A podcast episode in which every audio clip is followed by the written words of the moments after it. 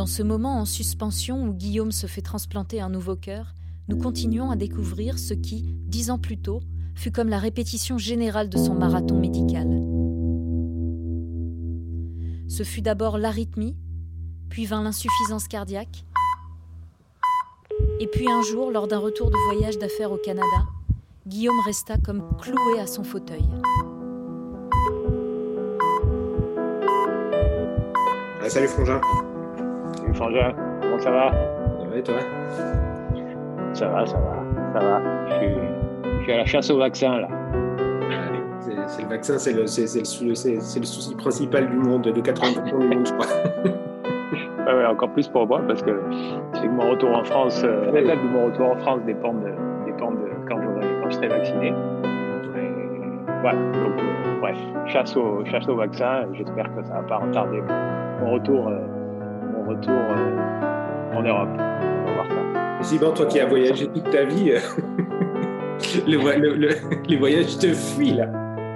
Ouais, les voyages, le voyage me fuit. On dirait qu'il y a un message, il y a quelqu'un qui, qui s'oppose au fait que je, je rentre chez moi, Ouais. que, je finisse, que je finisse le voyage. Il dit Ouais. non, non, non, il n'est pas fini ton voyage,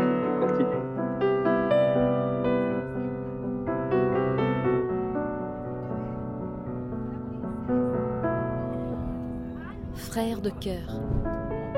Épisode 8. La passerelle. 14 septembre 2017. Journal de Guillaume. À cet instant, ma vie est sur le point de basculer, mais je ne le sais pas encore. Je suis dans un avion qui me ramène de Toronto à New York. Un de ces innombrables voyages d'affaires qui rythment ma vie depuis tant d'années.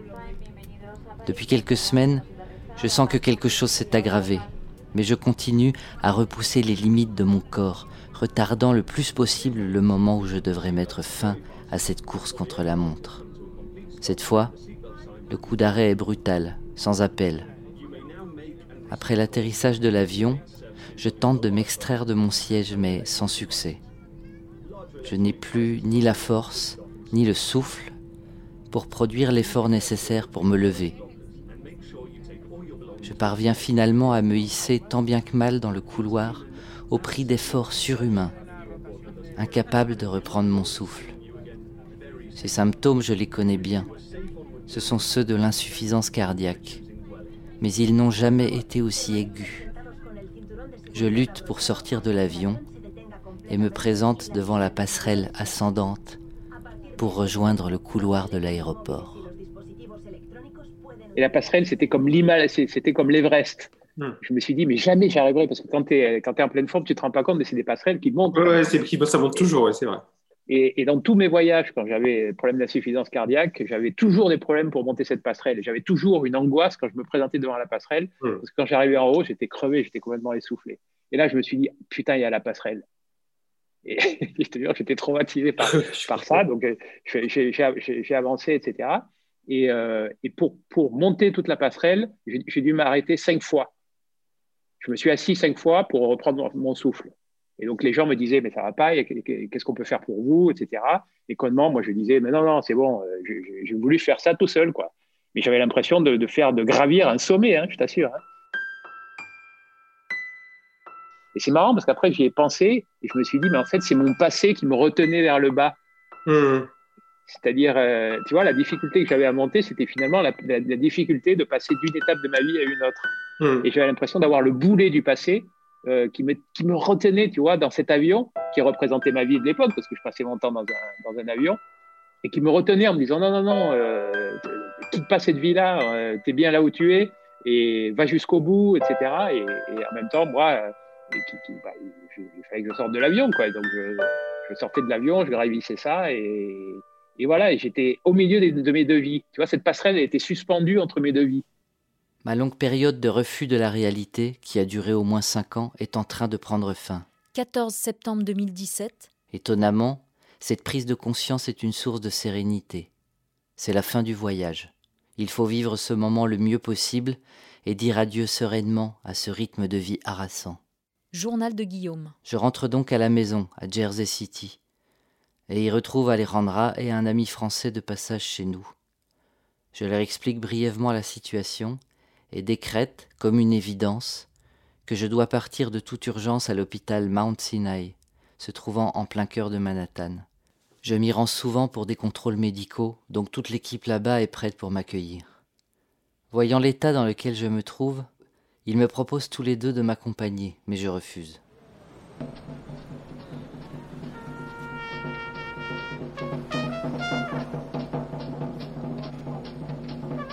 Je n'ai compris pourquoi qu'une fois dans le Uber.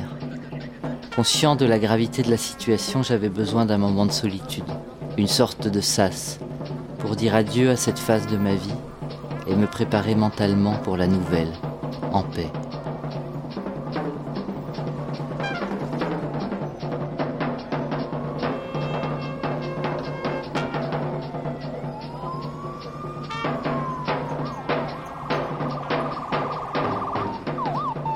Là, j'ai eu euh, le plus beau moment de ma vie à Manhattan. C'est-à-dire que j'étais apaisé, j'étais dans cet Uber j'ai l'impression d'être dans une, dans une bulle et voir autour de moi tout le spectacle de la vie. Donc il faisait beau, donc tu avais les familles, les, les, les, les, papas et mamans qui allaient chercher leurs gamins, les, les gamins qui jouaient dans Central Park, euh, les gens qui faisaient leurs courses, etc. Comme il faisait beau, les gens étaient joyeux, tu sais, puis à New York, a plein de vie, il y a plein Ah de, ouais, de choses qui se passent. Et moi, j'étais dans, mon, dans, dans, ce, dans cette bulle-là et j'allais vers euh, quelque chose d'inconnu. J'avais l'impression que Manhattan euh, rendait, me rendait hommage, tu vois, où, c'était un espèce de, de farewell de Manhattan qui me, Mhm. qui me, qui me, qui me saluait ou qui m'accompagnait vers euh, cette nouvelle vie qui allait, qui allait commencer. Vraiment, je l'ai vécu comme ça. C'était extraordinaire ce, ce moment-là.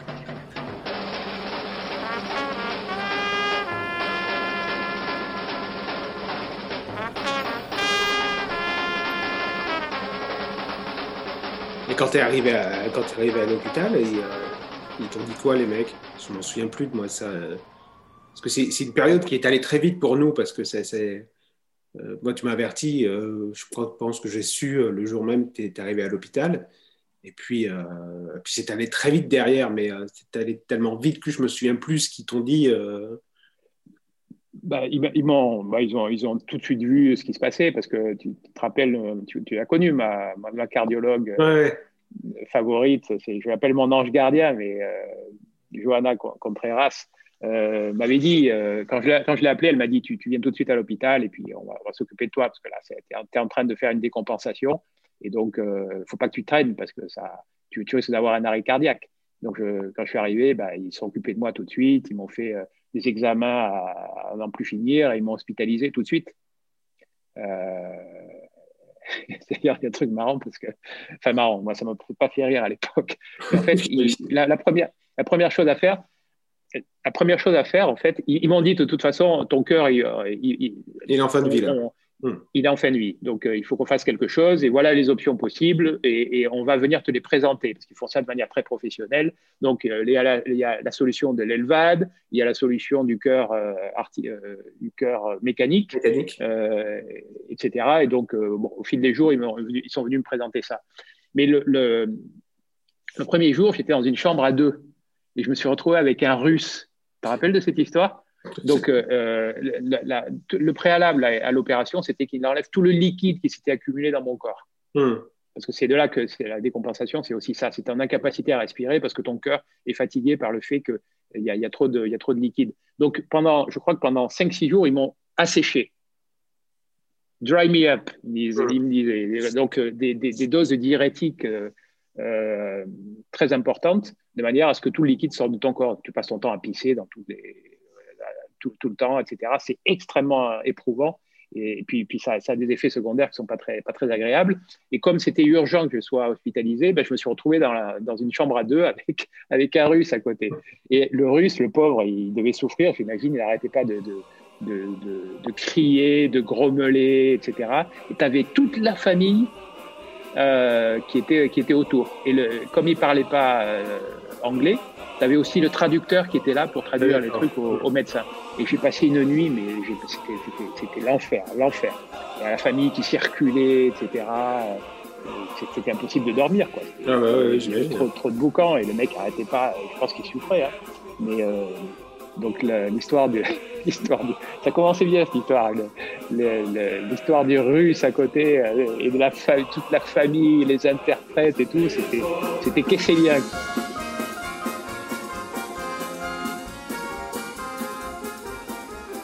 Voilà, ils m'ont présenté toutes les options, etc. Ils m'ont asséché et puis, euh, puis ensuite, euh, ensuite, ils, ensuite ils, oh, ils m'ont opéré. Et puis après, bon, après tu, connais, tu connais la suite. Mais euh, c'était très pénible. Ces six jours, là, c'était. Je crois que c'était cinq, six jours hein, avant qu'ils m'opèrent. Je ne sais pas si tu te rappelles de ça.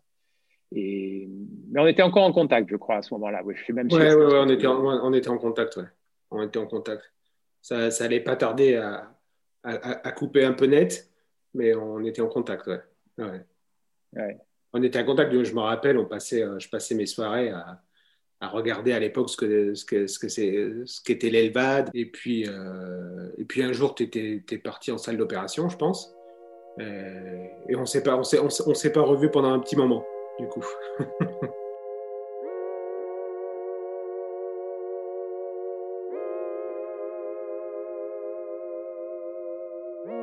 Et après il s'est passé une chose qui est qui est, qui est vraiment qui restera gravée dans ma mémoire pour toujours c'est que donc je pars au bloc euh, et, et, tu sais ce qui se passe ensuite. Hein, euh, on m'installe l'Elvad, ça se passe pas bien, j'ai un arrêt cardiaque, donc ils arrivent à me sauver.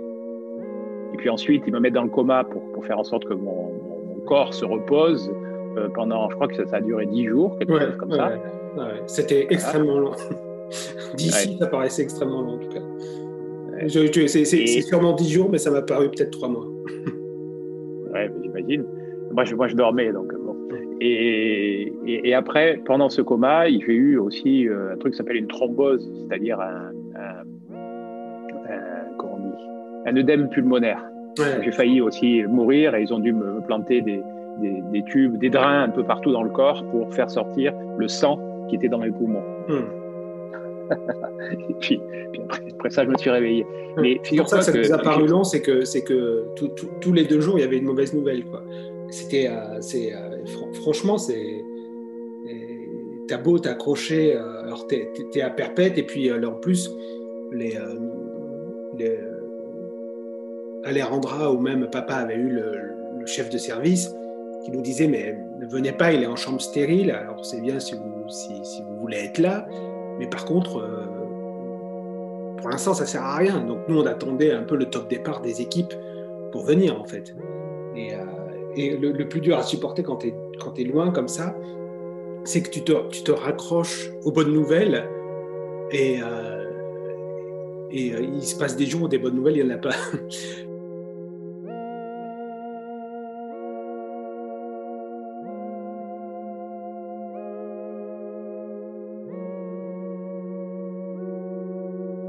plongé dans le flou, quoi.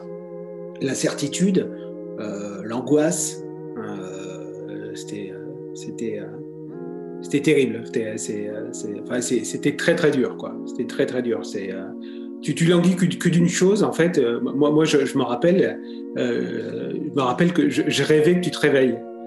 Et c'est, c'est, c'est horrible parce que le matin, tu te réveilles, tu dis merde, putain, c'est pas vrai. En fait, il est encore dans le coma. Putain, c'était un rêve et t'attends que ce rêve se réalise. Euh, Dieu merci, c'est arrivé un jour. Mais euh, je m'en rappelle, je m'en rappelle toujours. Le rêver que tu te réveilles ou que je t'avais au téléphone. Et euh, putain, ah, c'est beau ça. Et en fait, tu t'éprouves, ton corps éprouve le. Peut-être que c'est ton, ton peut-être que ton inconscient se force à rêver ça pour te redonner l'énergie nécessaire d'avoir de l'espoir le lendemain matin, quoi. Et par contre, le lendemain, tu te réveilles tu te dis merde, putain, c'était un rêve, bordel. Et, euh, mais finalement, ça, ça, te fait un peu tenir. Quoi. en fait, je pense, je pense que tu as tellement envie que, que, que, que l'issue euh, se passe bien que euh, tu penses tellement que tu en rêves, quoi, en fait.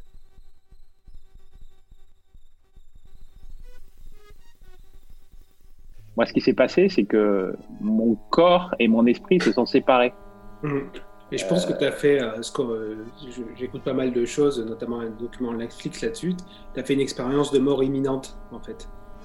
Je, pense.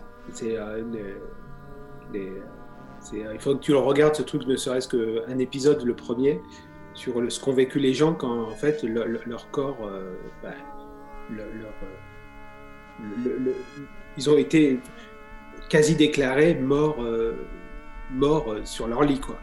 Et ils sont revenus, c'est pareil pour les comas artificiels, etc.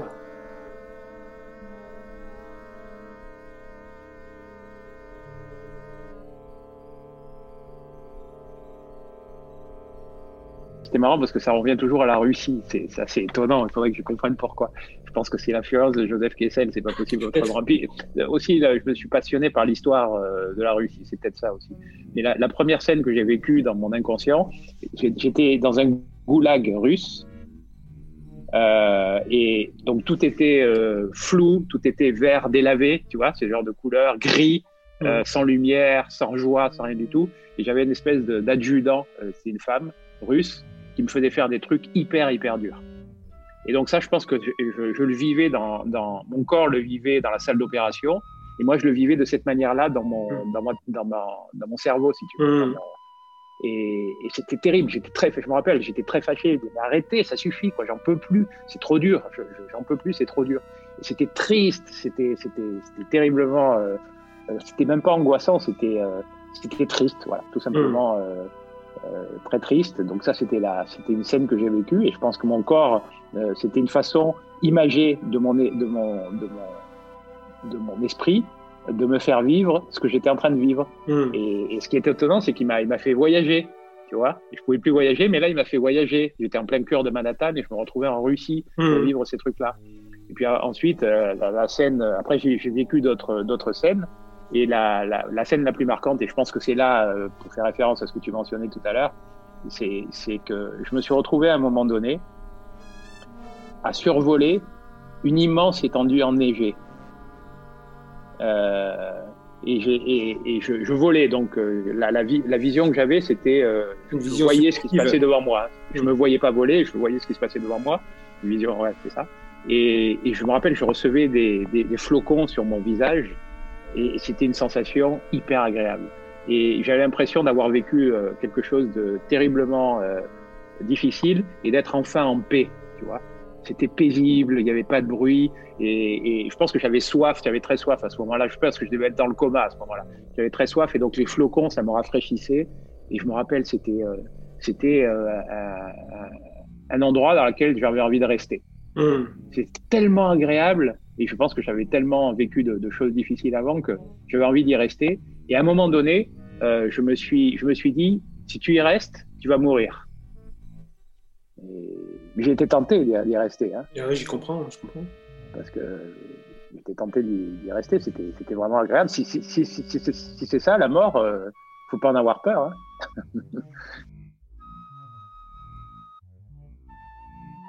Joseph Kessel, ne pourriez-vous vous faire une enseigne de cette phrase de Saint-Exupéry?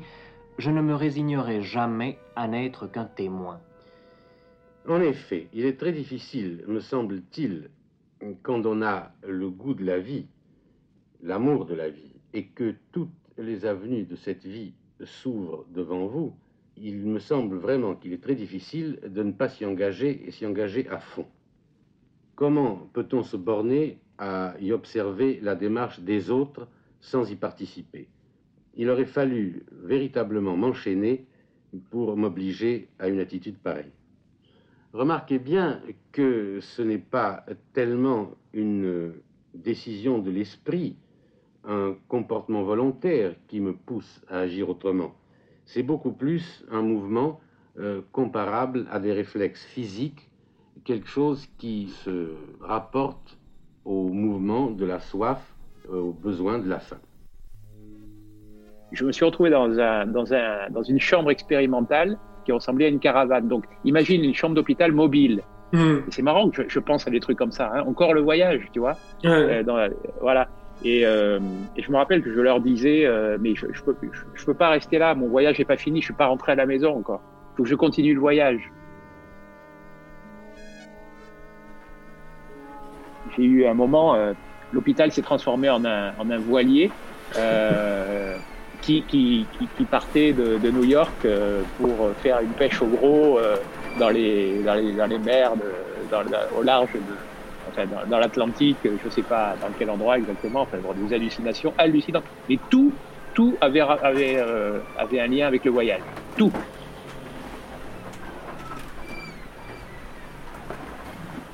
Mais quand je me suis réveillé, je me suis, je me suis donc j'ai pris conscience pour la première fois. Donc on m'a réveillé de mon coma, tu vois.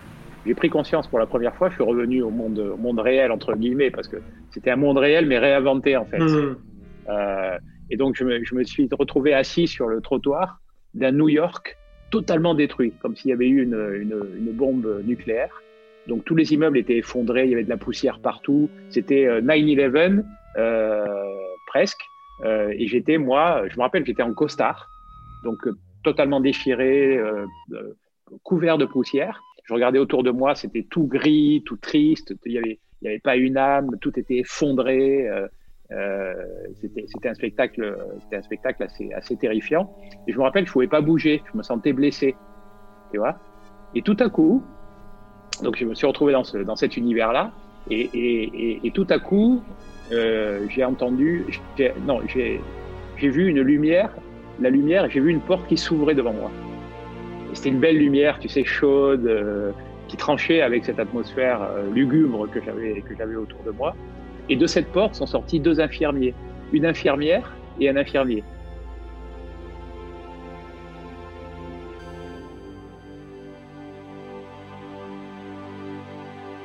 Et le, le, moment où je suis vraiment revenu à la réalité, euh, parce que Alejandra venait me voir, etc. Mais Alejandra, elle faisait partie de mon monde imaginaire, si tu veux. Elle venait, euh, venait souvent. Et, rappelle-toi que je ne pouvais pas parler aussi. Oui, je me très bien. Hein, parce que les tubes avaient endommagé mes, mes, cordes vocales, donc je ne pouvais pas parler. Et donc, quand tu ne peux pas parler et que tu es dans ton monde imaginaire, ben, tu y restes. Parce que tu ne peux pas interroger les gens euh, qui viennent, etc. Tu ne peux pas communiquer.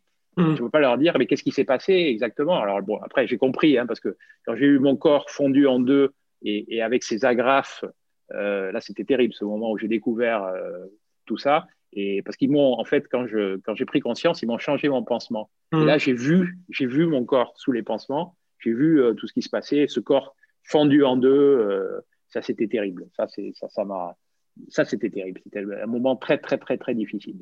de voir son corps de cette manière-là, tu, tu, c'est, qui ressemble à, qui ressemblait à un, champ de mine. Quoi. C'était, il y avait des morceaux de chair qui se baladaient partout. Ça ressemblait plus à un corps, ça ressemblait à, euh, oui, c'est ça, un champ de, un champ de bataille. Ça ressemblait à un mm. champ de bataille. Il y a encore les traces de la bataille, tu sais. Les champs de bataille, il y a, des, il y a de la fumée, hein, tu sais. Quand, un peu comme le New York dans lequel tu étais euh, dans, dans, tes rêves, finalement, enfin, dans ton inconscient.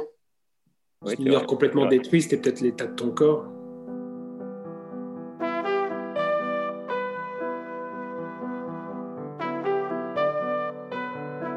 le moment où je suis vraiment revenu à la réalité, c'est quand papa et toi vous êtes arrivés. Ah ouais? Ouais.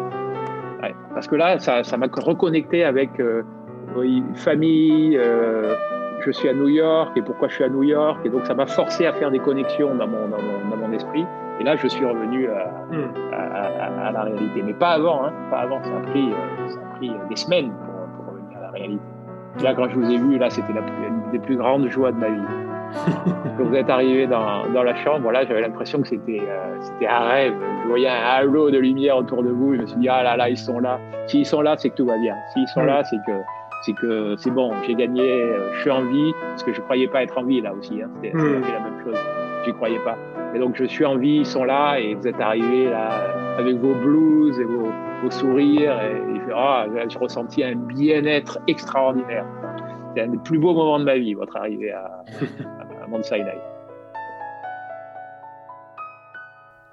à suivre.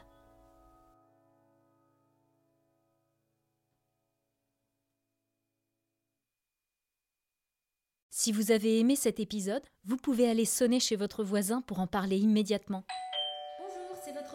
Appelez votre famille, Allô, mamie? Vos amis. Vous pouvez aussi descendre dans la rue avec un mégaphone et dire tout le bien que vous pensez de Frères de cœur, le podcast. Écoutez le podcast.